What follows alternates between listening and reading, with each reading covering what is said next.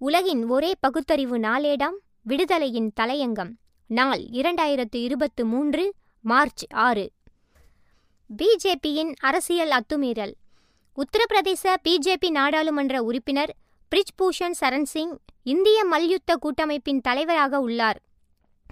இவர் பெண் மல்யுத்த வீராங்கனைகளை பாலியல் துன்புறுத்தலுக்கு உள்ளாக்குவதாக மல்யுத்த வீராங்கனைகள் குற்றம் சாட்டினர்.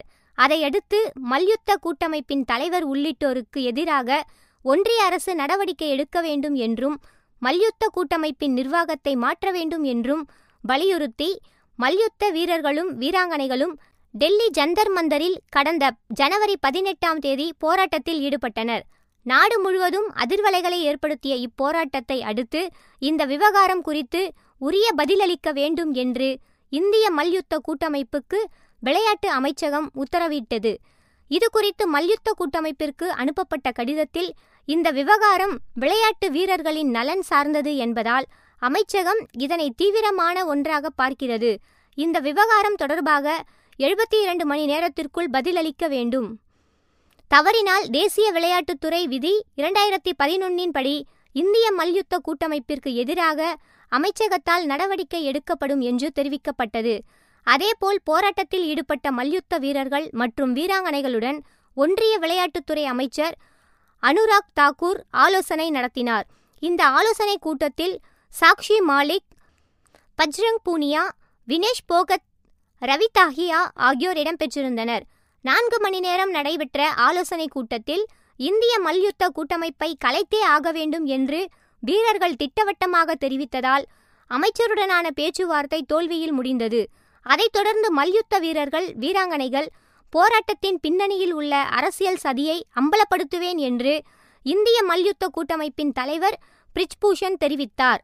நான் பேசத் தொடங்கினால் இங்கு சுனாமியே வரும். நான் மக்களால் தேர்ந்தெடுக்கப்பட்டு இந்த பதவிக்கு வந்துள்ளேன். எந்த காரணம் கொண்டும் பதவி விலகப் போவதில்லை என்று திமிராக பேசினார்.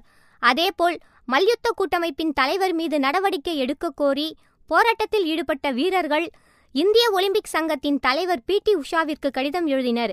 அதைத் தொடர்ந்து மல்யுத்த வீரர்களின் பாலியல் துன்புறுத்தல் குற்றச்சாட்டுகள் குறித்து விசாரிக்க ஏழு பேர் கொண்ட குழுவை அமைத்து இந்திய ஒலிம்பிக் சங்கம் உத்தரவிட்டது.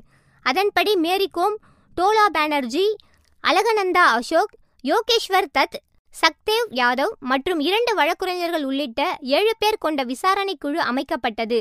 இந்த நிலையில் விசாரணை அறிக்கையை சமர்ப்பிப்பதற்கான கால அவகாசத்தை நீட்டித்து ஒன்றிய விளையாட்டுத்துறை அமைச்சகம் உத்தரவிட்டுள்ளது.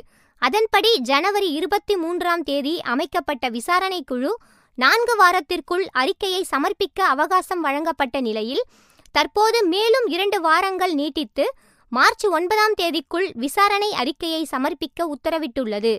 குற்றம் சாட்டப்பட்ட இந்திய மல்யுத்த கூட்டமைப்பின் தலைவர் பிரிஜ்பூஷன் பிஜேபி நாடாளுமன்ற உறுப்பினராகவும் கட்சியின் முக்கிய தலைவர்களுள் ஒருவராகவும் இருப்பதால் அவர் மீதான விசாரணையை காலம் கடத்தி அவரை தப்ப வைக்கவே குற்றச்சாட்டுகளை வைத்த வீராங்கனைகளை மிரட்டி பணிய வைக்கும் முயற்சியாக விசாரணையை தாமதப்படுத்தி வருகின்றனர் என்று இந்திய மல்யுத்த பெண் வீராங்கனைகள் கூறியுள்ளனர்.